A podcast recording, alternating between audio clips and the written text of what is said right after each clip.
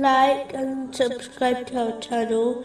Leave your questions and feedback in the comments section. Enjoy the video. I had a thought, which I wanted to share. It is part of normal behavior, to fear losing one's possessions. In fact, generally speaking, the more one possesses, the more they will fear losing them, and the less they possess, the less they will fear.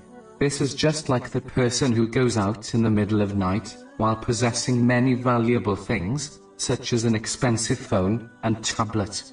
This person will obviously have more fear of losing their possessions than the one who leaves their home in the middle of the night while carrying nothing valuable. Muslims should therefore understand the reality of this in respect to this temporal world and the eternal hereafter.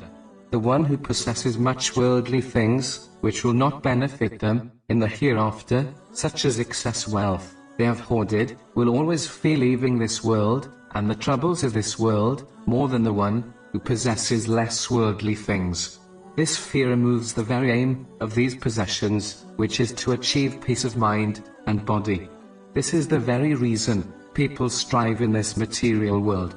But in order to remove this fear, a Muslim does not need to become physically empty-handed. They only need to detach from their possessions, spiritually.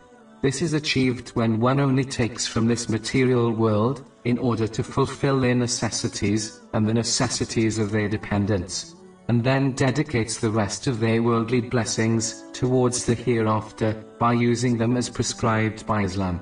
This will ensure that they truly own their possessions, instead of their belongings possessing them.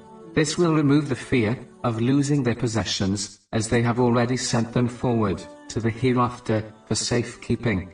This will allow them to achieve peace of mind and body in this world and in the next.